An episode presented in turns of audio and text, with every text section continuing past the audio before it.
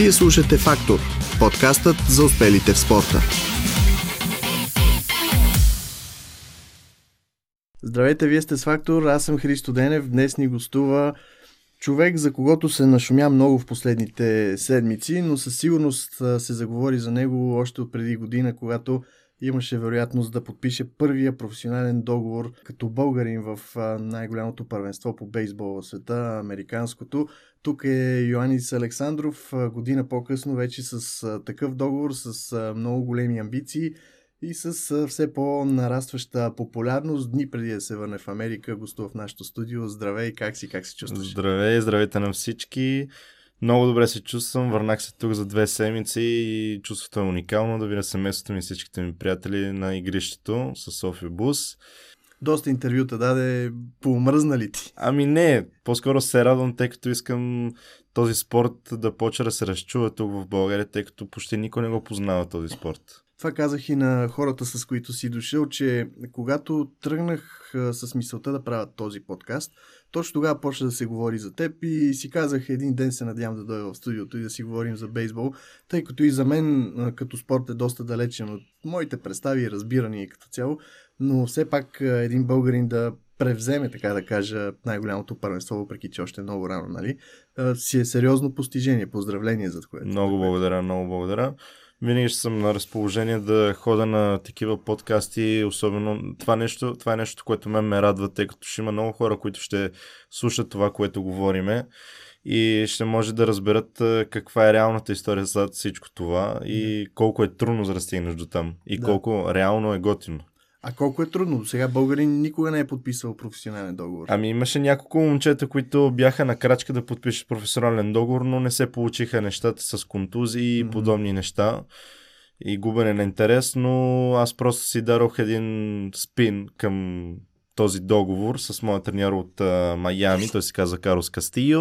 Просто 7 месеца тренирах всеки ден по 10 часа и си дарох а, амбицията, че искам да подпиша този договор реално. А имаш ли така вътрешна борба в теб? Професионален договор или колеж? Да, точно така. Това беше първият въпрос, на който отговорих на моя треньор. Дали да отида на колеж, тъй като имаше три колежа, които искаха да ме вземат с стипендии. Бяха най-топ училищата да. в Америка. Но поговорих с моя треньор, поговорих с родителите ми и просто реших да подпиша директен професионален договор с Чикаго, тъй като контузите в този спорт са много, в смисъл много са трудни за, за продоляване. Да. Примерно рамото, краката, особено аз както съм кетчер, всичко може да се случи и ако бях влезнал в колеж, трябваше да изчакам 3 или 4 години преди да подпиша договор. А в колежите, знаем, те са аматьори и нямат право да подписват професионални договори. точно така, но все пак е, колежите там са на много високо ниво. Там има D1, D2, така се водят mm-hmm. дивизиите. А в тези колежи се, почти всеки питчер вече фърля 90-94 мили. Това значи 160 км в час mm-hmm. горе-долу имат право да подпишат, когато са на средно образование на 18 години или на 21 след като приключат колежа. Да в драфт. Добре, ти каза, тренирах по 10 часа на ден. Как се тренира по 10 часа на ден? Смисъл, е... а, ясно е, че не е само физическа тренировка, със сигурност има и доста други компоненти. Да, точно така. Ами сутринта ставах в 8 и отивам в кейджа. Първото нещо, което правя е да си разгрея мускулите. Имам рутина, която е 1 час и половина. След това отивам да батирам първото, което е, почваме да батираме с треньора ми около 2 часа, 2 часа и половина. Това не значи, че седа 2 часа и половина и батирам, а просто ние си говориме как да подобриме част от свинга ми. Там mm-hmm. има около 24 камери в този кейдж. Всяка камера гледа твоето положение на батата, дали пада надолу, дали е нагоре, дали е надолу и как може да го оправиме това нещо, за да когато отивам срещу питчер, да мога да удрям топката още по-добре. И това е нещо, което правим в тези 3 часа. След това имам почивка около 30-40 минути и то точно тогава става обяд. Да. И след това имам фитнес. Фитнеса ми е около 2-3 часа. Не е само штанги и подобни неща, а пак е йога, загряване на мускулите и след това са штангите. Mm-hmm. Първо правя горна част, след това пара долна част. И Винаги. това е всеки ден едно и също. Това е всеки ден. След това нещо Имам а, почивка пак 30 минути и след това отивам да клеча. Отивам да клеча на машина. На... Те са едни голями машини с три гуми. топката се слага и тя горе-долу трябва да са 99 мили 100, за да може да ти е по-лесно, когато отиваш да кличиш на. Мгм.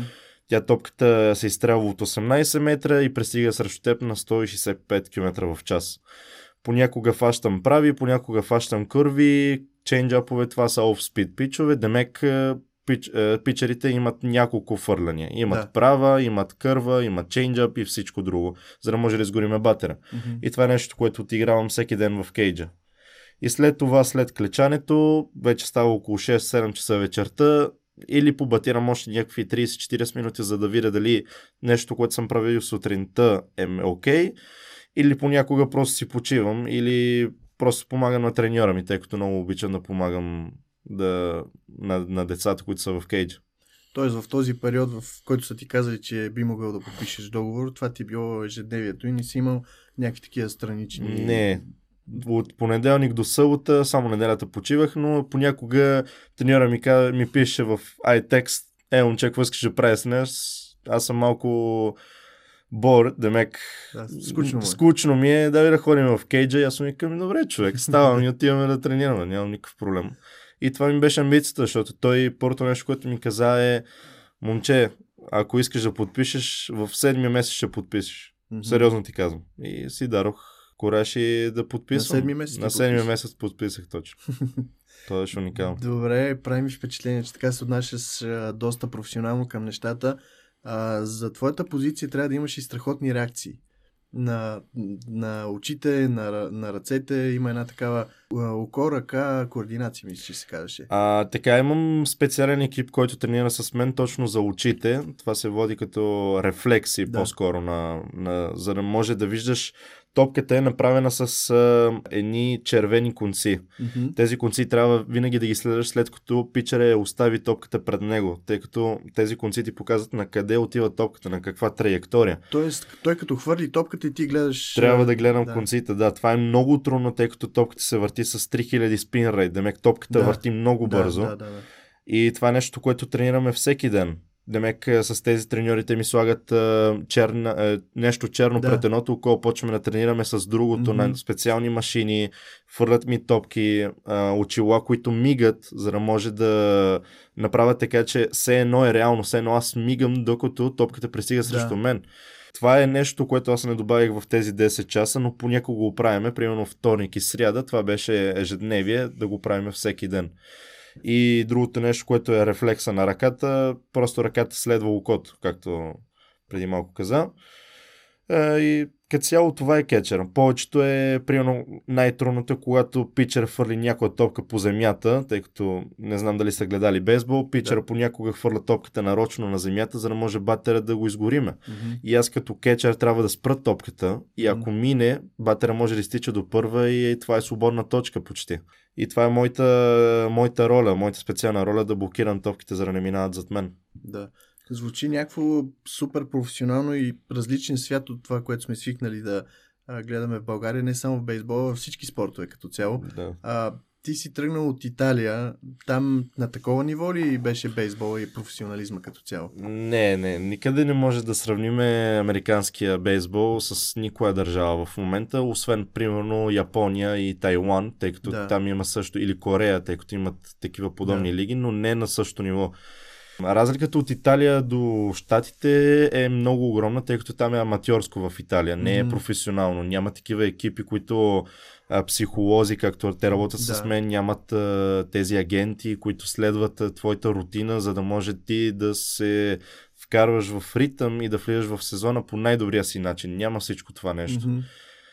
В Италия просто там аз играх като малък. Бях на 6, год- от 6 годинки до 16 годишен играх в Нетуно, в, този, в това граче, което бейсбол е номер, един, номер едно Да. спорт в, в грачето все пак. Да. А, там почнах всичко, играх с най-малките, след това почнах да игра с младежите и след това ме вкараха и в мъжкия отбор в Нетуно. Съответно играх срещу 30-40 годишни, които си хвърлят топката доста силно. Аз на 15 показах доста хубави качества. И преди две години се върнах тук в България с София Бус да почвам да тренирам. Ти ли си бил най-малкият футбол? И в Италия, и тук. А в Италия, да, първите, първата година бях най-малкия. бяха на 16 години, всички други бяха на 18-19, но след това почнаха да влизат и други момчета и аз съответно станах малко повече ветеран. Но тук в България, да, аз бях най-малки. Доколкото съм чел, американци са докарали, така да се каже, бейсбола в Италия, войници от Втората световна война. Точно така, точно в Нетуно, там, им, Да. там се казва Сбарко ди Нетуно. Мгм. Точно така се казва. Войници в Втората световна война са пристигнали в Нетуно, играли са бейсбол, докато е имало тази война.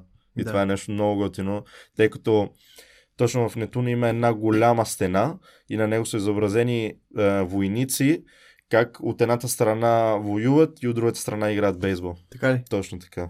Много интересно. Много да. А с какво те грабна бейсбола? Предполагам, че преди това си като всяко момче си залитал по футбол, баскетбол и все такива по-популярни спортове. Точно така. Значи, как ме играм на бейсбол, може да кажа от нищото. Аз играех, както каза в момента, футбол, тъй като в този Мгм. свят само Да. футбол е номер едно за всеки. Гръбна ме, тъй като видях една разлика. Просто е като влезеш в това игрище и фанеш тази топка, може да си покажеш емоциите, може да покажеш много неща. Всичко почина в е- едно стадионче в Нетуно, когато бях на 6 годинки, с е, един баща на едно момче. Той ми даде топка, аз я хвърлих, чувствах се много готино, тъй като гледам, успявам да хвърля топката толкова далече, батирам. Усещането, когато удариш топката е уникално. Не, Да, мога да, да, го, да, да, не може да го кажа, тъй като когато удариш топката точно там, където е барела и видиш, че топката излита, твоята емоция е уникална. И това беше първото чувство, което аз усетих в Нетуно. И оттам Да. се почна всичко. 12 години никога не спирам. Всеки ден искам да бъда на стадиона преди всичко. А ти от малък ли си вървял така по-едър? В А, смисъл, да. Сравнено с твоите връзници. Да, на 12 годинки вече бях много висок. Бях 1,80 м, може да кажа, горе-долу и бях си едър. В смисъл, в момента сега съм 1,93 горе-долу и съм 106 кг. Да.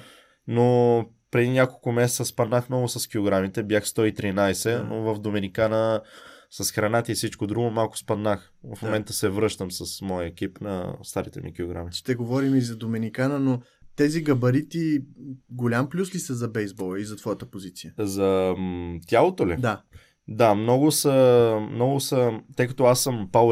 Мгм. Пауър хитър значи да удръш топката най-далеч от целия отбор. Да. Аз удрям четвърти, пети, може би трети по някой път. Тези килограми, които имам, ми помагат за да удрям топката толкова далеч. Тъй като, примерно, може да удара топката не толкова добре пе- в центъра, Да. но пак ще мога да имам възможност да изкарам. Или, примерно, да удара някак си зле, да излезне толкова силно, че, примерно, третата или шорстопа, демек тези, два, тези две момчета, които са в инфилда, Да. вътрешната част, да не я хванат. Тъй Мгм. като аз, примерно, като ударям топката, излиза с 110-112 мили в час. И това е нещо, което много ми помага. И тези 6 кг, които в момента ми липсват, а, си личат. Тоест ти в удара вкараш цялото си тяло. В удара си вкарам цялото тяло, от кръста до краката, тялото, всичко, ръцете. А има Просто ли... вкарвам моята тежест отгоре на топката. Да. Има ли къмшичен удар? В хамбала има един такъв къмшичен удар от ръката, който ускорява още повече. Да, къмшичният удар при нас идва от а, кръста, Мгм. от долната част на кръста и от а, дясното, от дясния крак, тъй като ние вкарваме Да. една, едно резко движение към топката. Не е въпросът да се засилиме назад и да удряме топката. Точно. Въпросът е къмшичния удар, колко силно ще вкараш И вътре в рязко да е. топката. Да, Да. точно така. И също нещо е при хвърлянето. Не е да се засилиш и да използваш цялото си тяло, а къмшичния удар идва от една, едно хвърляне напред просто с китката и... Да. и а, Да. да. Много интересно, наистина. Ти казваш, че този перфектния удар не можеш да го опишеш. Това ли е султа, така да се каже, на бейсбола или има нещо друго, което още повече те запленява? Ами, може да кажа, че перфектният удар е най-готиното нещо. Особено когато направиш перфектен удар и е хоумрън, Мгм. тъй като удряш топката и само виждаш топ, траекторията на топката, че излиза извън мрежата. И просто чуваш всички фенове как се дигат и почват да викат твоето име, защото твой отбор в момента ще вкара точки. И най-готиното, когато почваш да тичаш базите на Леко, забавено, леко-леко и си ходиш, може. И гледаш цялата публика как се дигнава горе и особено при мен, което е най-важното, моите родители да, да ги виждам щастливи. Особено сестра ми. Тя Да. е номер едно фен, когато изкарам топката, е уникално. Чуваш ли я? Че, чувам ли я? чувам я много. Пред колко най-много фенове си играл? До сега. А, до сега съм играл в едно световно, там имаше около 2000 фенове. Следващата година, ако всичко е точно, февруари месец трябва да игра пред 45 000 фенове за един-два ининга да клече на Major League матч. Да. Този, т.е. В спринг тренинга. До февруари ще имаш много дни с по 10 часа тренировка. Да, от петък ще почвам вече всичките ми тренировки. Сега няма да са 10 часа, тъй като не иска треньора ми да ме преуморява, но примерно 7-8 часа сигурни ще съм си в кейджа да тренирам с други играчи, които играят и те в различни отбори, тъй като ние всички си тренираме заедно в Да. извън сезона. Докато беше в Штатите, имаше ли други българи, които опитваха да пробият бейсбола? Никой в Штатите не съм видял да е българин. Въпросът е, че там няма да ви... много е трудно да видиш европеец Мгм. да подпише договор с професионален клуб. Има няколко момчета, които познавам и съм играл с тях в Италия, но това са примерно едно или две, които са подписали, но те имат уникални качества и са пичери. Аз съм единствения от, в момента от Европа момче, което е подписал и е кетчер. И особено от България, тъй като Да. това беше уникално нещо за Chicago Cubs. Тоест, американците са много затворени в това отношение. Да, в смисъл гледат много качества, за да... И за... трябва да си 10 пъти по-добър от, да От кажем, някой американец. американец. Да, точно така, защото там има милиони, милиони, милиони деца, които примерно са на 15-16 години, а да не говорим за момчетата, които са в Латино Америка, Да. които са Колумбия, Венесуела, които Да. Това е, бейсбола за тях е храната, смисъл хляба за, за масата, може Да, така да, да, кажа. Те там се борят всеки ден, за да подпишат този договор. И е най-трудното да подпишеш договор, да, Да. получиш договор. Ти спомена и за Япония. Аз миналата година бях в Токио и ми направи впечатление точно, че имаше страшно много магазини, които продаваха бейсболна екипировка и така нататък. Общо взето, като че ли там е доста сериозна популярността. Да, доста сериозен спорт е и в Япония и в Корея. Аз имам много приятели, в смисъл много пичери, на които съм клечал Да. и тази миналата година едно от момчетата игра в Корея. Стадионите са много уникални, пълни са и насякъде е разпространен спорта, но не и в Европа. Не толкова колкото в тези Корея, Япония, Тайван и Америка. А може ли да се каже, че това е спорт номер едно в Америка? А, Бейсбола. Мога да кажа да, защото бейсбола се играе почти цялата година, американския футбол се играе част от годината Да. и според мен има повече фенове на бейсболни стадиони, отколкото на футболни. В смисъл, може да видиш, че футболният стадион е по-пълен понякога, да. защото това са са колко няколко мача да играят по 15-20 мача на Да, сезон. точно така. И също и за NBA. Не е както да играеш бейсболен, те са 168 мача в цялата година и това е почти всеки ден. Мгм. И ако средно на стадион, в MLB стадион имаш 20 000 души, все пак са Да. много повече от американския футбол. Затова Да. мисля, че бейсбола да е един от най-разпространения спорт в Штатите. Да, правилно ми е впечатление.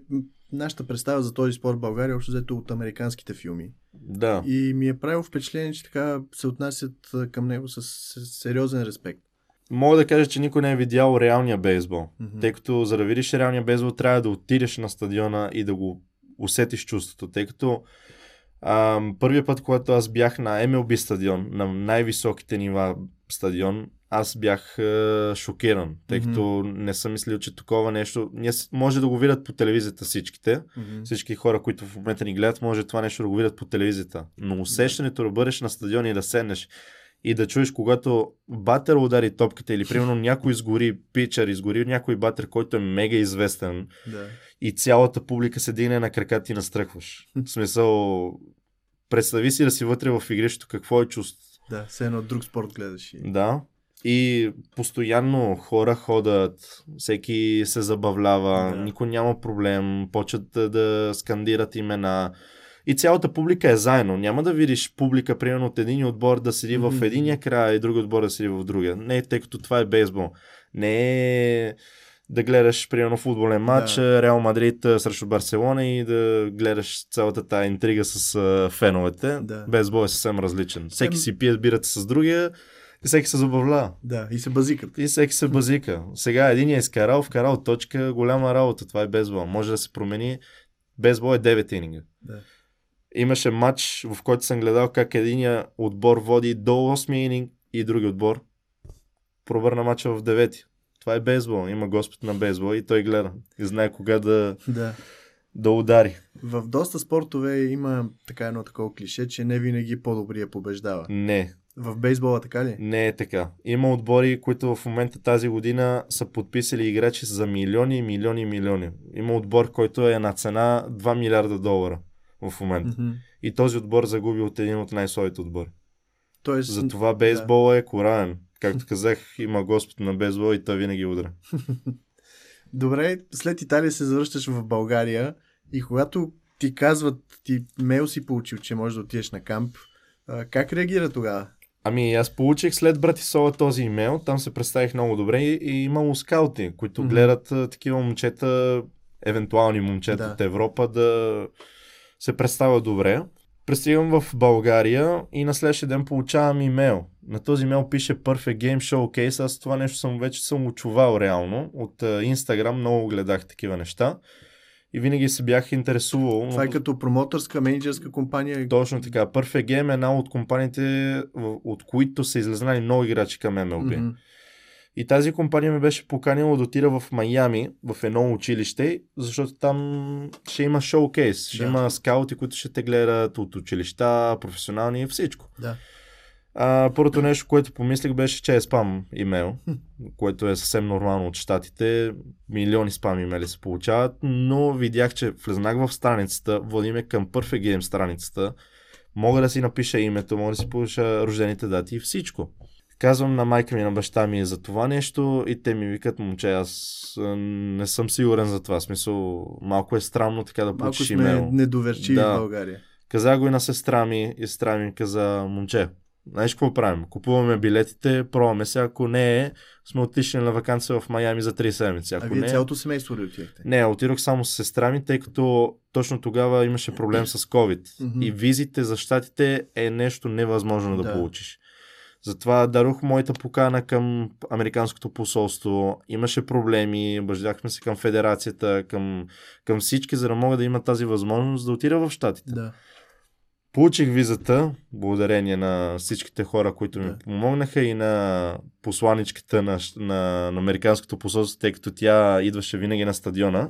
Отидохме на 31 октомври, тренирах две, една седмица и аз отидох в този кейч на Карлос Кастио, три Мгм. дни преди шоукейса, тъй като аз не съм батирал една седмица. Сега Да. да, отида толкова сух на... А вие имахте ли контакт преди това? Не, Не. не, нямахме никакъв Отиде контакт. си директно в... Димитър Насъпов ми даде номера на този кетч, тъй като мога да платя 30 долара, влезна вътре да побатирам и Да. просто да се вкара малко в ритъм. Да.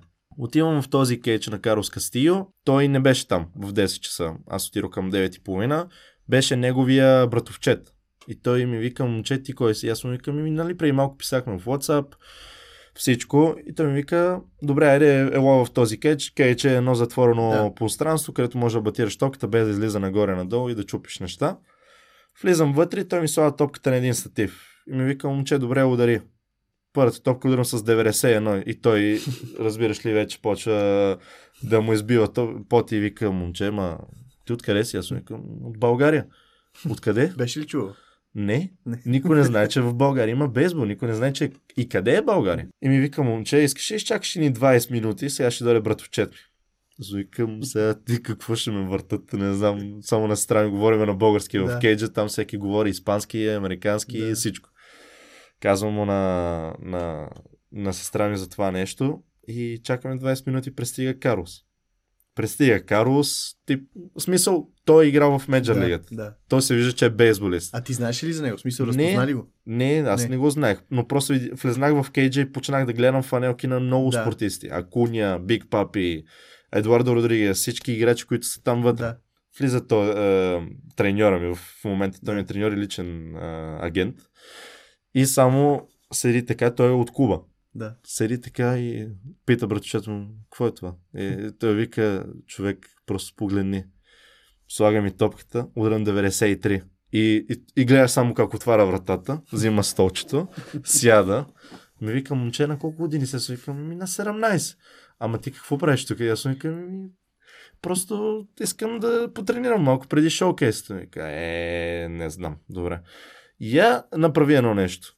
Я просто удари тази топка с толкова много сила, колкото се можеш най-повече. Ударих 99.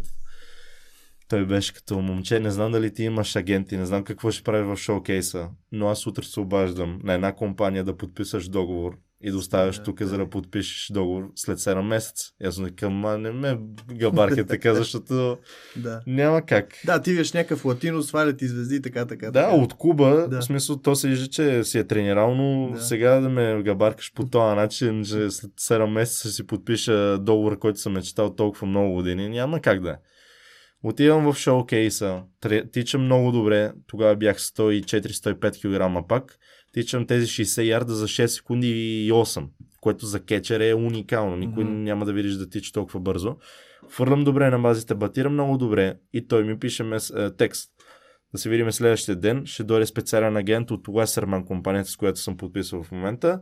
Това е една от най-големите компании, които подписват играчи от MLB. Мгм. Като Яви Бае, всичките играчи, които виждате в голямата лига, повечето са подписали с тази компания. Виждам се с него, с този агент. Почвам да батирам топката и успявам да удара една топка на 110 мили от пичър, от, Мгм. а, от треньора ми. И този треньор, и този агент ми вика, момче, оставаш тук. Не знам, оставаш Не знам тук. какви планове си има. Вече оставаш тук и аз му викам, добре, какво правим, какъв е плана? Тренираме 7 месеца, в тези 7 месеца ще имаш индивидуални шоукейсове с всичките отбори и ще имаш един шоукейс с всичките отбори. 30 отбора ще дойдат, ще те гледат и ще видим какво ще става. 7 месеца тренирам, имаше много шоукейсове индивидуални.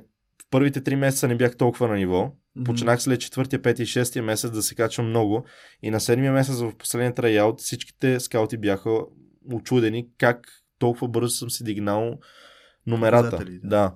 Тъй като в този шоукейс е едно и също нещо. Тичане, фърляне и батиране. Мгм. Това, с което аз най-много се отличавах, беше батирането. От 30 токи, които ми фърли моят треньор, аз успях да изкарам 20. Което всич, всичките бяха... Изкарах една и всички бяха добре. Скарах 5 и вече почнаха да ме гледат така. Скарах 10, вече почнаха да пишат. На 20 тока вече почнаха да звънат. Затова и агента ми беше някакъв мега усмихнат и аз само го гледам и той човек не знам какво направя, но това е уникално. В смисъл... Направо като те слушам, едно, че разкажеш толкова хубаво, второ, че почти невероятно и малко влезнах в американски филм. Разбираш, всичко така ми звучи. Да, то, реално всичко там звучи като на филм. В смисъл, трябва да го усетиш, за да го, за да го, да го асимилираш как реално е. И това беше, в смисъл, направих този шоукейс. За който отиде. За който отидох, Да. там беше в Майами. Да. След това 23 отбора проявиха много голямо желание да ме подпишат. От тези 23 само 6 останаха в последния ми шоукейс. Мгм. Тъй като агента ми иска обективи относно пари и всичко да, друго. Да, да, да.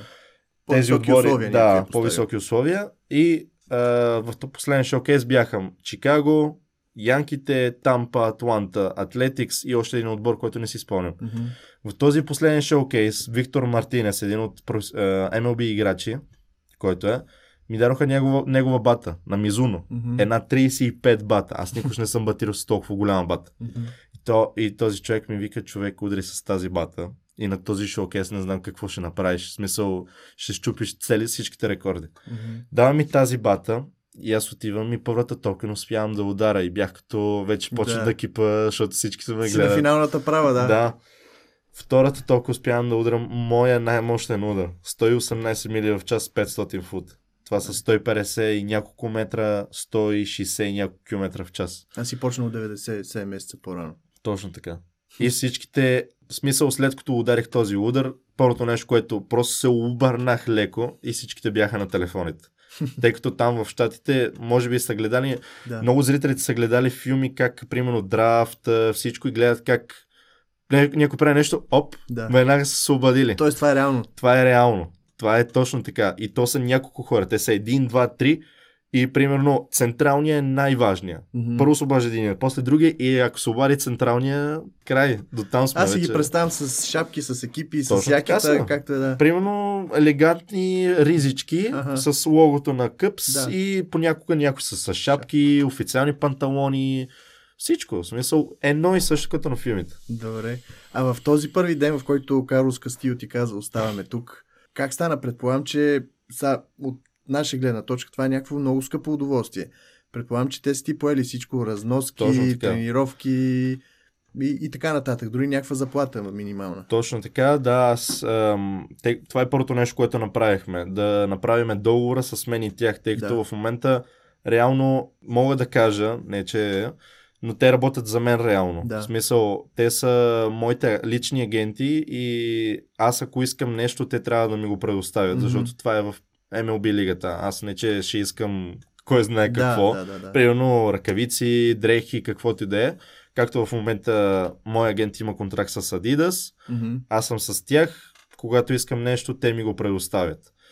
А, първите месеци, да, в смисъл, те ми предоставиха всичко. Къща, жил, а, смисъл, жилище, храна, тренировките, всичко, което ми е нужно, за да може да се чувствам добре и да тренирам. Това Мгм. беше най-важното. За всичко друго нямаше нужда. В смисъл, аз нямах и нужда. Аз бях цялото време в кейджа. Да. Това ми беше приоритет. В смисъл, не гледах за нищо друго. А след колко време подписахте този договор с Карлос Кастио? С Карлос. Смисъл, на първия ден ли още беше или ден да, тъй като това? сестра ми на следващия ден трябваше да си тръгва вече за Майами. И Карос ми каза, ако искаш може да го подпишем сега, за да си сигурен и може твоите родители да бъдат сигурни, тъй като Да. да, остана в Майами с човек, който познавам от един ден, е нещо Точно. не е окей.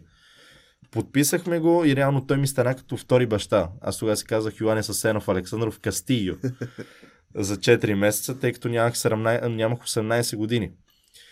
И там тренирайки всеки ден, всички, неговото семейство ме прие много добре. В смисъл, жена му, сестра му, всичките, които е... А ти при тях ли живя ли на отделно Да, място? живях при тях. Да. Той си...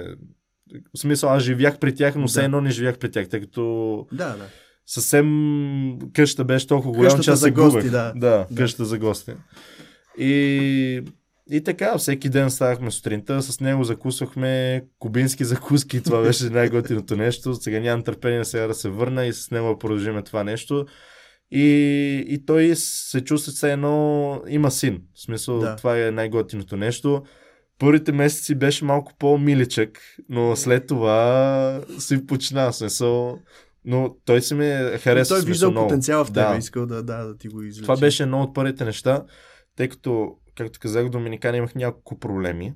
И аз винаги му пишех, тъй като той си ми е мой човек. Да. Смисъл, аз с него трябва да говоря за всичко. И аз си му пиша на него и той ми вика, момче, дай си малко по-спокойно, Да. тъй като това беше моята първа, смисъл тази година беше първата ми година. И аз от, от аматьорско отидах в професионално и то в Доминикана, където там са тигари, може да кажа. Те така му викат тигари. Е, нещо не е много окей. Той ми вика, момче, успокой се, защото ние знаем какво имаш ти и аз знам, че ти можеш да стигнеш голямата лига. Аз съм бил в голямата лига, имам хора и всеки, който те е видял, е казал, ти Да. имаш възможност да стигнеш до голямата лига. И още в момента ми го повтаря, тъй като имам няколко проблема с свинга, които са много минимални неща. В бейсбола всичко е много минимално. Мгм. Просто да трябва да си удължа ръката малко по-напред, за да, Да, може да, да, имам да, по-хубаво батиране. И това е нещо, което той всеки ден ми повтаря. Момче, продължавай така. Прогреса е дълъг. Не е от днеска за утре. И това е нещо, което в момента разбирам. Мгм. И всеки ден той ми помага за да го разбирам още повече и още повече да науча от него.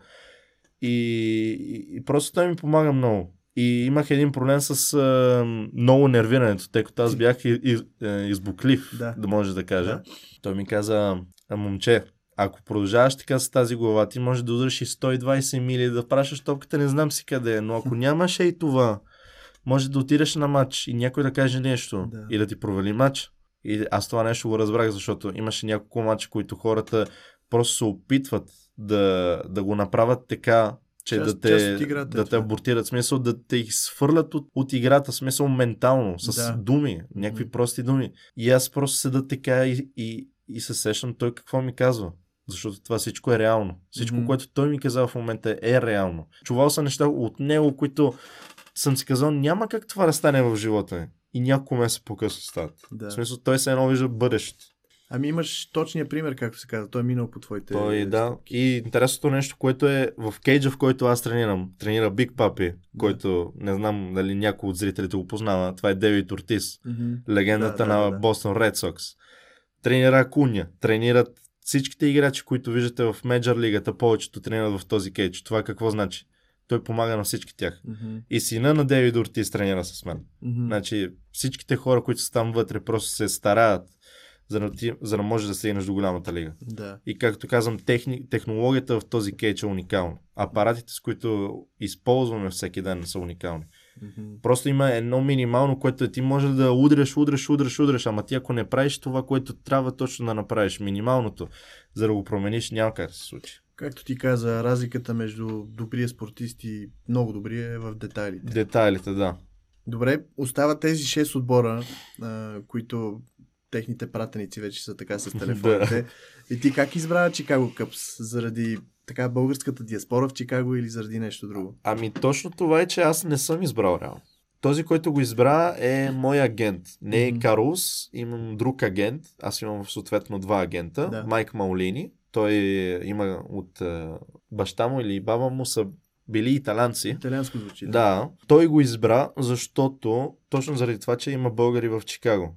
Тъй като това ще бъде един мой много голям плюс, когато стигна в голямата лига, да, Да. имам публика, която ще, ми, ще ме подкрепя. И това реално е един плюс за Чикаго, тъй като един ден, ако аз стигна в голямата лига, те ще може да, да ми използват не като продукт, в смисъл ще ми използват като лице, Да. че аз съм първия българин, който да. е бил с Чикаго Къпс. И те Чикаго Къпс много, много такива м- стори, истории правят. В смисъл, подписат играчи. В бъдеще правят uh, making history. Да, Знаеш да, да, да. И това е. В смисъл, аз не съм избрал. Аз просто отварям си телефона, Чикаго Къпс, утре пътуваш за Аризона. аз затварям и утре ми е полета. да. Това е безболния играч. В смисъл, аз днес може да съм подписал с Чикаго Къпс. Утре Чикаго Къпс, примерно Янките им предлагат пари, Йоанис преместен за Янките. Йоанис преместен за Окленд. В смисъл, теб. е, е така. Не, не трябва ли да кажеш финалното решение Не. да е от теб? Искаш, не искаш. Не, трябва да съм няколко отбора, които са на едно и също ниво и на едни и същи а, смисъл, както примерно Чикаго Къп са предложили нещо, трябва друг отбор да е на Да. едно и същото и аз да съм там вече, да, да. да казвам да или не. Но съответно не е в този случай. Те си предложиха всичко и както казвам в Чикаго има доста много българи, има Да. 200 000 души горе-долу, много деца и това е просто по-добрия начин за мен, за да, Да, стигне те- голямата лига. Може би го правят за това, за да, за да запалиш тези българи, тези деца. Точно. И един ден да има още българи Да, да, на стадиона да гледат мачове, да играят, да тренират. всичко да. тренират. И след като подписваш договор, вече стигаш до Доминикана. Там е, как се казва, някакво подгряващо първенство за, за щатското. Така ли се води? Преди да стигна до, Доми- до Доминикана, аз имах два месеца в Майами. В тези два месеца имах допинг тестове да проверя дали съм на 17 години реално. Да. Това нещо беше уникално. В смисъл, аз никога не съм чувал, че някой може да фалшифицира паспорти и подобни неща, но се е случвало. Реално в, в бейсбола Да. много от латиносите променят неговото си име, а, името и годините да, на да, раждане. да, да. Аз примерно виждам някакво момче на 16 години ми казва, че а той ми прилича баща. В смисъл на 25 години някакви бицепси огромни, но той реално по хартия е на 16. Това е нещо, което много се случва там. Не знам защо го правят реално, не мога да го обясня. Но тези два месеца ми минаха в инспекции, убеждаха се на майка ми, в коя болница съм роден, в колко часа, документи, документи, документи, докато се стигне, че съм реално на 17 години. Подписвам договор и ми изпращат в Доминикана заради визата, тъй като тогава точно ми приключи визата Мгм. да ми изкарат работната виза. Отивам в Доминикана, там е пак е най-съща лига, както в Аризона, тъй като има няколко лиги. Има руки бол, ни- ниско А, високо А, Да. двойно А и тройно А и голямата лига.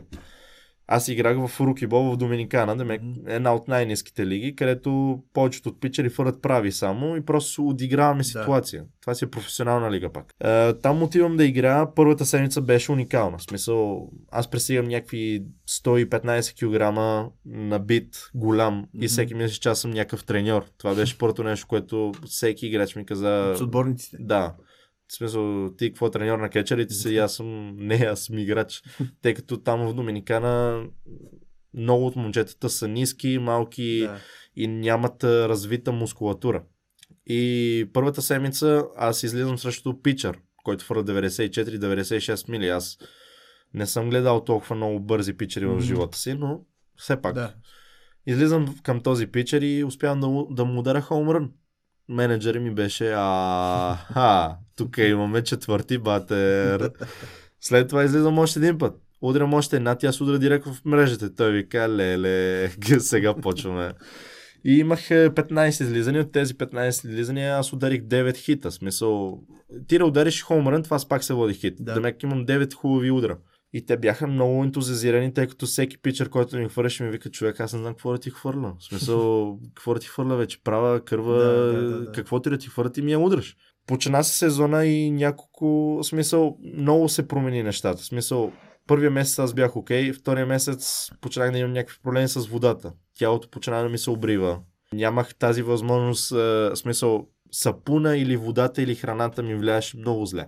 Аз имах два месеца, в които не играех, седях и просто гледах тренировките. Това беше един от проблемите, в които моята мускулатура и моите килограми А ти спаднаха се чувствал драстично. отпаднал ли? Да, Да. да, много се чувствах отпаднал. Това беше реално. Смисъл, най-големият проблем беше храната и, и водата, тъй като аз никога не съм бил на такива. Ами ако ти кажа каква беше закуската, може в момента да, да преключа. Смисъл, Не е било баничка с боза.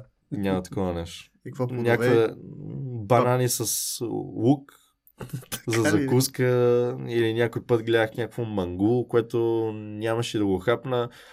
Сега не мога да кажа нищо лошо за къпс, тъй като това е там примерно храната, която се прави в Доминикана. Всека, във всека Да. държава, която отидеш, си има традиционална храна. Както М. те, примерно, никой няма да пият айран. М. Защо? Защото Няма никой няма да пие а, млеко с, с Да. сол, примерно, Да. но аз, примерно, обожавам. Аз ще пия. И каквото и аз да им кажа, те не го харесват. Каквото те ми кажат, аз не го харесвам. смисъл, Това тя е храна една е за целият отбор. Една за целият отбор. Ние си имаме кухня, в която си влизаме. Те ни А не слагат може да си избереш, примерно, да е шведска маса и да си вземеш тук Ами има няколко месцето. неща, но най-вкусното, както казвам в момента, май беше бананите с лук. В смисъл, имаше ориз, имаше месо, но не е моето. В смисъл, Да. аз ям много месо, но точно това няма как да стане. И понякога просто си ляга без да, без да ям. Но това е просто част от прогреса. В смисъл, никой не отива на, на червения тапет и да стигне до голямата Да, лига и да, да, да. получава всичките тези фенове, всичките тези, всичките други условия, които получаваш, когато си менеджер лигър. А ти в кой град си бил? Санто Доминго? Санто? Доминго Само точно този така. знам, затова го казах. Да, Санто Доминго, то се води едно граче малко по-натам от Санто Доминго, но Санто Доминго беше на 30 минути от нас. Ние бяхме някъде в джунглата и почти беше невъзможно да излизаме, особено аз, както съм българин. Мгм. Там има много криминалност и подобни неща. Да излезна аз, както съм българин, няма как да стане. Като в Южна Америка могат да те отвлекат и така. нататък. Да, всичко може да стане, особено както съм бейсболист и знае, че съм от Да. Чикаго Къпс, всичко може да стане. Да. Тоест нямаш някакъв така по-сериозен поглед върху държавата. Не, аз си обичам Санто Доминго, но въпросът е, че точно там, където бяхме, не е окей. В смисъл... Това си говорихме с него, че си минал през Доминиканска република като част от твоята школовка и викам, нали, дай Боже, всеки Ами сега... научих много от, от Доминикана. В смисъл, много ми подпомогна за клечането. Мгм. Аз имах повече проблем с клечането, колкото с батирането. Аз там клечах 700 булпена. 700 булпен значи да клечиш на пичър при тренировка. Мгм. Той ти фъра средно 50-60 топки на, Мгм. на булпен. Аз изклечах 700 за 5 месеца. Краката ми в един момент бяха леща Да. и вече се чурех на къде да хода, но Е, но това, това е моя спорт. Страхотна Смисъл, да. да. И това нещо ми подпомогна много. В смисъл, аз си обичах да клеча. И Мгм. последния месец аз успях да се възстановя много, много добре.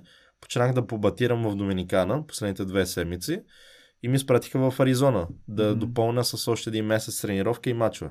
Отивам там, всичките треньори бяха много щастливи, защото те предишните две седмици бяха в Доминикана и ме гледаха Мгм. предварително. Там отивам, почвам да батирам, почва да ми сменяват свинга и съответно почва да заприличвам малко както стария, но не точно, защото Да. ми смениха твърде много неща. И моят агент Карлос Кастио в момента е много нервен от това нещо, защото не може да промениш Power Hitter Swing Мгм. от а, това, където да удраш топката на 500 фута, да удрам някакви линии или някакви ролинги. В смисъл, М, да. не е окей. Почнахме да тренираме и, и всичко смисъл почна да се получва. Аз почнах да се връщам в моите килограми, почнах да излизам навън, тъй като в един момент не че може да кажа, че съм бил в депресия в Доминикана. Да. В смисъл, да седиш 5 месеца изолиран вътре в някаква джунгла и понякога нямаш и интернет и просто да гледаш небето, Да. не е окей. Okay. В смисъл, почва да се чувствам зле. И аз, както съм от Европа, никога не съм бил така. Да съм в някакво изоли... А там изолирано имаш ли други чужденци? Да, Доминикана, Колумбия, Венесуела, Панама, Пуерто Рико, но И не и от Европа. една общност испаноговорящите. Да, и... никой не е, нямаш от Европа в Доминикана. В смисъл, имаш ли приятели, да кажем? Ами, мога да кажа, че в бейсбола не всички са приятели. Мгм. В момента казвам нещо, което почти никой може, няма да каже, но има фалшиви много приятели. Мгм. Тъй като всеки се бори за да стигне голямата лига. Да. В игрището ти говори едно, за да може ти да се чувстваш зле, но извън игрището почва да ти говори много добре. Мгм. В смисъл, не знам дали разбирате смисъл. Разбирам, да. Той е отборен спорт, но всеки действа Всеки действа по себе си, да. индивидуално. Да. Всеки иска да те провали и той да отиде по-нависок. Това е нещо, което в момента още го осъзнавам, защото аз когато съм играл аматьорски спорт, както в София Буси в Италия, не го е, нямаше го това нещо. А, Всеки ли е? играеше с сърце за своя отбор и да спечели. Да. А не играя с сърце, но същото време искам ти да се провалиш, за да може аз да хода нагоре. Да блесне, да. И това е нещо, което е така. А така ли е при най-големите? Не. Там няма подобно нещо, защото там всеки си има роля. Там сме 40 момчета, 40 момчета играят за себе си. Всеки знае, че ще има шанса да играе в голямата лига, тъй като вече е вътре. Мгм. В скамейката е и всеки се бори за да спечели един пръстен, Да. който е на стоеност 500 000 долари, е пълен с диаманти, но Да. не е за стоеността, Да, да, а да. за това, че е За спечелил всичките мачове в голямата лига. Не всичките мачове, но успял да стигне до финала на голямата лига Да. И го е спечелил през всичките тези фенове. И това е нещо много, много трудно. Ти каза 5 месеца изкара в Доминикана. Да, 4-5 месеца горе-долу изкарах в Доминикана. Четах вчера, че откриването и превземането на Америка от Христофор Колумб е започнал именно от Доминикана. Мгм. И това си помислих, че това може да се направи една аналогия с теб, че твоето, така да се, да се каже, превземане на Америка и твоето е почнало от Доминикана. Еми, да, в момента имаме проект с а, моите агенти и всичките хора, които ме следват в близките 5 години да успея да стигна в голямата лига. Както казвам, Доминикан е част от прогрес. Бавен прогрес, който в бъдеще мога да си кажа, ей, добре, че съм бил в Доминикана, за да може да видя Да. всичките тези неща. Защото ако тръгна от а, Аризона, където нямаше да видя всичките тези неща, ще стигна в едно положение, което се получават тези неща и аз не мога да ги продолея. Да. А сега, както съм бил в Доминикана, продолявам някакви неща, които в бъдеще ще ми помогнат. И това е нещо, което ме ме радва. От всичко, което казваш, поне за мен си един страхотен пример за това как като имаш една цел и си я следваш независимо от това, което се случва. Защото в България много талантливи деца в различни спортове заради слаб характер или заради нещо, нещо друго не успяват. Но, но като те слушам тебе как говориш и как мислиш, направо шапка ти свалям. М, Да, аз много, много деца съм слушал и за бейсбол в момента в България, как примерно се отказват на 11-12 годинки, защото приемат, че това е нещо много трудно. Няма, няма лесен спорт. Да. Няма лесен спорт, особено бейсбол не е въобще лесен. Как ти може да стигнеш в голямата лига и питчер да фура срещу теб 99 мили и ти да имаш 0, и някакви милисекунди, за да отреагираш къде ще отиде топката, да сложиш бухалката и това е някаква бухалка, която е толкова голяма и толкова дебела. Да. Защо? Защото това ти, ти го тренираш всеки ден. Ти просто трябва да имаш хъс вътре, който да даваш от себе си, за да можеш да тренираш и да успееш да го направиш това нещо. В момента има много деца, които виждам на стадиона, които имат много хъс. В София. В София, да. В момента вчера бях на една тренировка с около 20 деца, които видях, че бяха много ентузиасирани, че аз съм там. Мгм. И това на мен ме кара да продължавам все така и все по-нагоре. В смисъл, да видиш някакви малки фенове, които се стараят и ня... един от феновете беше, беше с моя номер. С Да. фанелката на къп с моя номер. И да видиш подобно нещо е уникално. Аз както съм на 18 години. Сега има много футболисти, които са примерно на 25, 26, 28 години, които виждат фанелката си на гърба на някое Да. момиче, на някое дете, на каквото и да е и се чувстват, разбираш ли, но да си на 18 години да видиш подобно нещо е уникално. Да. А как ти се отразява тази почивка, която сега приключва две седмици в България? Предполагам, че си зареден емоционално. Психически си възстановил и си готов за... Ами, мога да кажа, че много добре ми се получи, тъй като беше малко сюрприз. Майка ми и баща ми не знаеха за това Така нещо и се- сестра ми също. Единственият човек, който знаеше, това е Явор Евтимов, Да. човека, който отговаря за всичките мои интервюта, който много му благодаря, Да. че говори с вас да дойде тук в фактор да, да. да говоря. Е, много благодаря на него. Той е уникален човек. Как, какво може да кажа? Просто да дойда тук в България, в моята родина, е уникално нещо, тъй като всеки мисли, че аз съм италянец. Мгм. Това е нещо, което аз искам да добавя. Аз не съм. Аз съм българин. Аз идвам от майка, баща, които са национални спортисти на лека атлетика, които са се борили за националното българско знаме и сестра ми също. Аз също така се боря за националния отбор на България след две години, тъй като тази година нямах възможност да играя, не ме Мгм. пуснаха, което много ми беше тъпо, и- но бях в Доминикана. Да. И просто всичко ми влияе много добре. Да видя старите си приятели, да видя хората, с които съм общувал всеки ден, да видя родителите ми по-скоро, Да. тъй като не съм ги виждал толкова много време. И това е нещо, което на 17 години да си оставиш родителите, отидеш в Америка, където е една от държавите с най-много криминалност и където не знаеш какво може да стане с твоя син, как може да го приеме твой родител, майка ми или баща ми. Това беше много трудно нещо за тях. Но ми казаха, ей момче, това е твой живот. Трябва да го направиш Избрал както си го. ти си го избрал, така трябва да го направиш. И това се радвам, че имам такива родители, че никога няма да те спрат за нищо. За каквото да съм направил, за каквото съм решил, никога ще не съм ме спрели. Аз казвам, ей, на 16 години съм тогава, казвам на майка ми, ма, утре пътувам за Италия, трябва да играя безбол, искам да играя безбол. Тя ми вика, как така? Аз викам, «Ми, вече съм купил билет. Как ще пътуваш сам? Аз викам, прави ми а, пълномощното, че мога да излизам от държавата, всичко отивам и играя. Тя ми вика, момче, бе, моля ти се, викам, Край. така е, край. Прави го, стиска зъби, но това е бейсбол. Това е моят спорт. Аз искам да ходя нагоре-надолу и да, да тренирам. Да.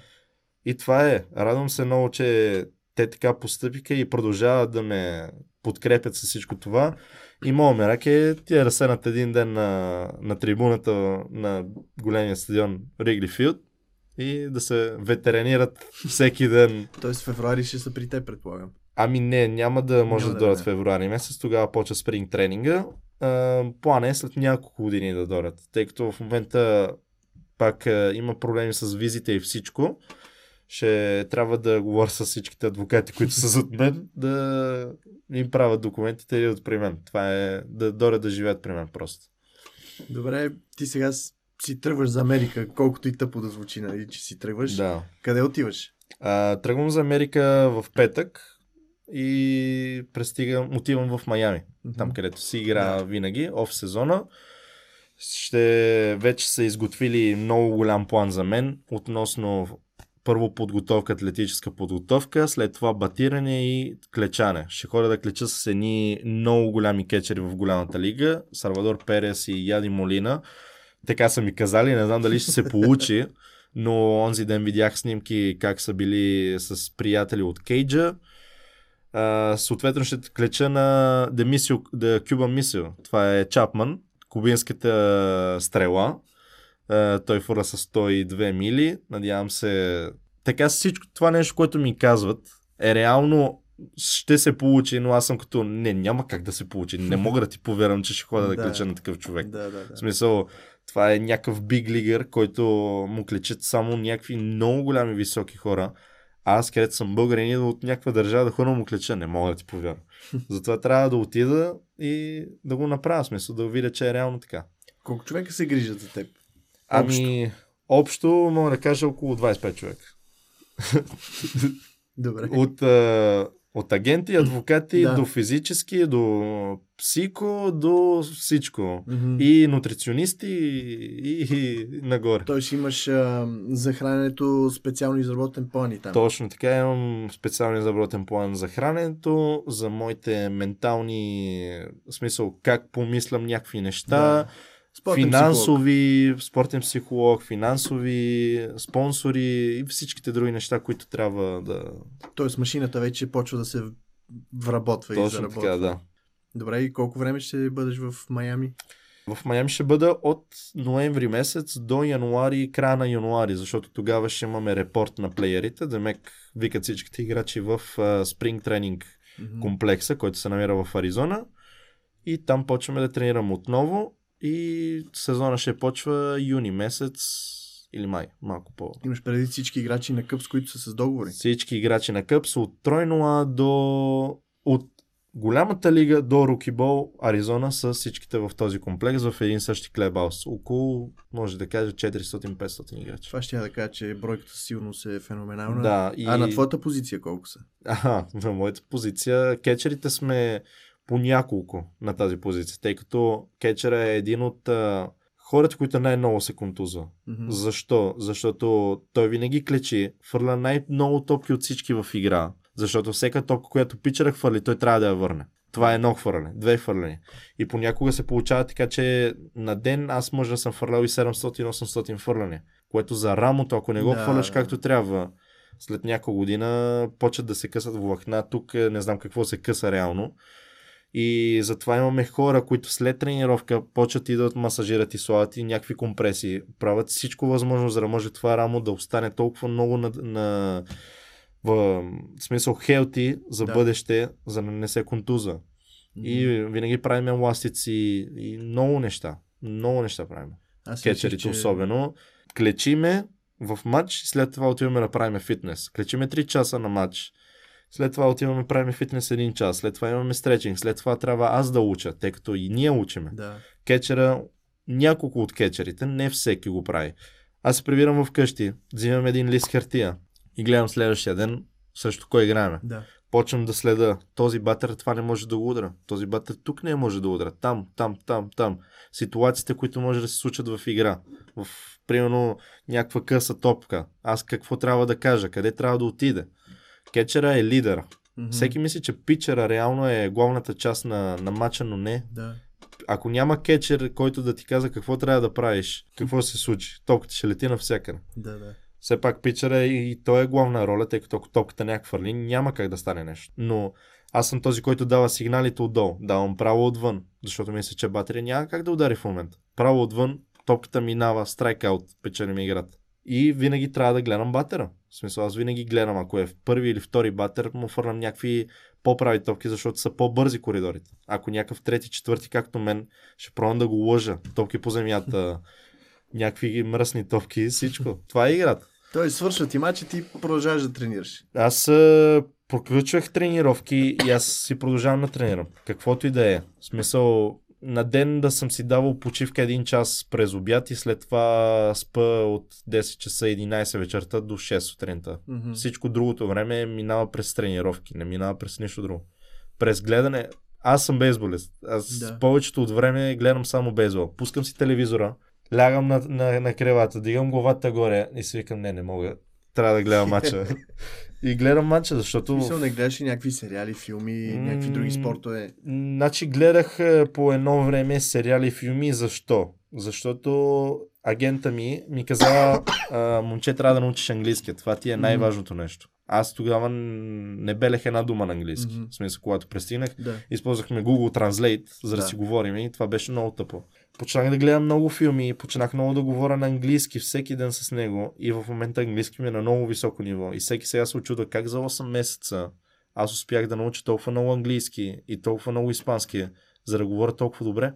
И някой ми пита, не, ти си ходил на училище. Викам, не бе, човек, просто си говоря всеки ден и си гледам филми. В смисъл, няма друго. Не съм ходил на училище за английски. Майами познаваш ли го вече добре? Можеш ли така да се разходиш? Да... Да, Познали го? само къде е проблема в момента, е, че нямаш още шофьорска книжка там. Това е първото нещо, което ще направим е, с Карос, когато се върна. Шофьорска книжка и всички други документи, за да може да хода нагоре-надолу, защото сега да ми минава цялото време в кейджа няма как да стане, защото пак ще влезна в някаква... Не депресия, просто ще почвам да се затварям, затварям, затварям и Да. всичко ще почне да ми тежи много повече. А ако почна да излизам навън и се разхождам с приятели, ще е малко по. И там хубавото нещо, че почти всеки ден е 30 градус. Да. Може да е и коледа и нова година, пак ще мога да отида на море, на Майами Бич и да се мурна Да. вътре в морето. И това е готиното. Майами Бич, в смисъл Майами, както град е много добър за бейсболисти. Мгм. Може да кажа, че около 80% от всичките бейсболисти, които са в голямата лига, имат къща в Майами и живеят там, когато приключи Защо сезона. е много добре? Защото е топло. И хората там са много, особено в Майами са много добри. Мгм. Първият ден, когато бях с сестра ми, никога не мислех, че някой ще дойде ще ни помогне от сорта на фани този бус и стигни до там. В смисъл, ние бяхме два туриста, както може да кажа, Да. които седат на една бус спирка и гледаме милиони линии, тъй като в Майами има милиони линии. И, и идва някаква жена и ни казва, къде са се загубили? Ние сме като, не знаем сега тази жена какво иска да ни направи. Да, да, да. А, и почваме да говорим нещо с нея и тя ни вика, ей, свалете тази апликация, напишете това, това, това, това. Това ще ви подпомогне. Сваляме апликацията, жената ни помага. След това идва автобуса, спада го. Жената ви... Всички са много добро, в смисъл добронамерени вътре в Майами, Мгм. самия град. Сега да, има някои зони, които не е предпоръчително да Да. Но повечето от зони, Майами Бич, Даунтаун, всичките тези зони, всички са добронамерени. Мгм. Няма човек, който да не иска да ти помогне. Имаш и така желание да отидеш примерно на матч на NBA, американски футбол и така Да, вече съм бил на матч на NBA, на, точно в Майами. Беше много готино на Майами Хит. Там е уникално. В Да. смисъл, съвсем различно от бейсбол. Да. Защо? Защото е по-затворено, има не толкова хора, колкото на, на бейсболен матч. А, уникално е, защото а, това, което правят с а, всичките бутони, които Да. пускат неща и а, публиката и Примерно имаше един бутон, където публиката трябва да вика толкова високо, за да Да. удари Децибелите. децибелите, за да може, примерно, Майами Хит да вкарат някакви точки. Да, да, да.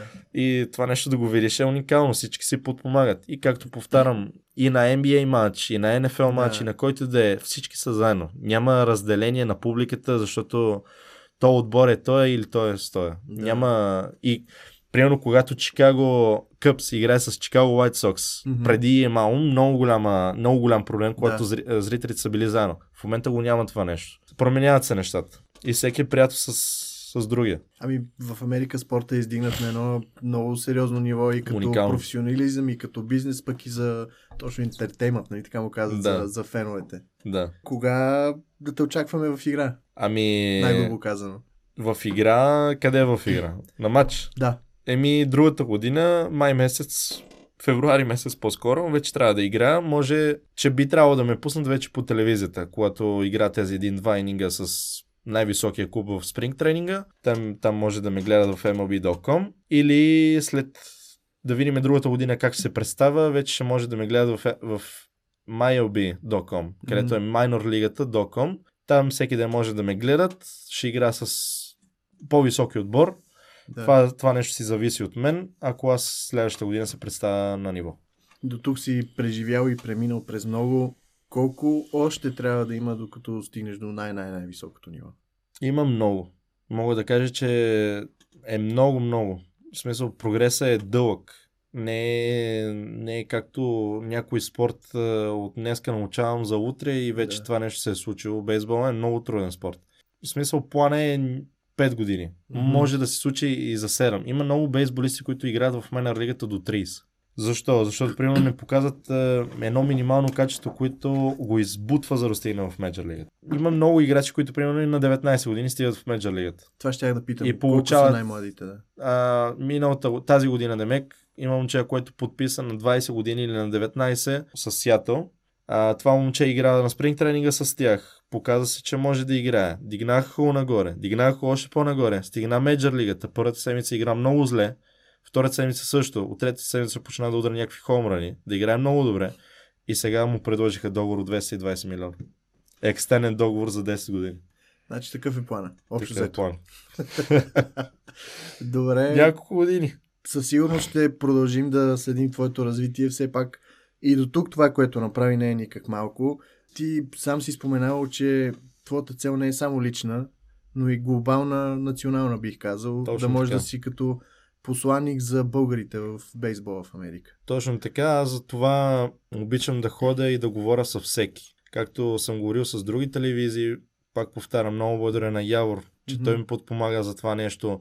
И реално аз бе, сбъдвам мечта, тяхна мечта. И това нещо ме кара да съм още по-силен за каквото да се случва в този спорт. Да. Обичам да ходя да говоря за бейсбол, за малки деца, които да почват да играят този спорт. Защото родителите може да мислят, че почнат ли, както слушат мен в момента, както съм отишъл в щатите, съм зарезал всичко друго. Да. Че детето им може да се отдалечи от всичко, примерно училище, родители, семейство и всичко. Но не е Да. така. В смисъл, има си време и за училище, и за бейсбол. Особено в щатите. Там има много колежи, които са на база бейсбол, но в същото време може да учиш. Мгм. И това са много коридори, които всеко дете може да хване.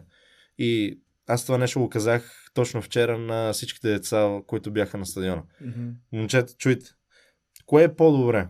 Да учиш цял живот и след това, примерно, да си практикувал някакъв спорт и да играеш аматьорски или, примерно, да имаш възможност да отидеш в Штатите, да се докажеш и да бъдеш, примерно, българин, който играе в професионална лига и всеки да ти е фен. И да играеш и в същия момент да се забавляваш и това да го работиш, защото това в момента е моята работа. Да. Аз работя в момента.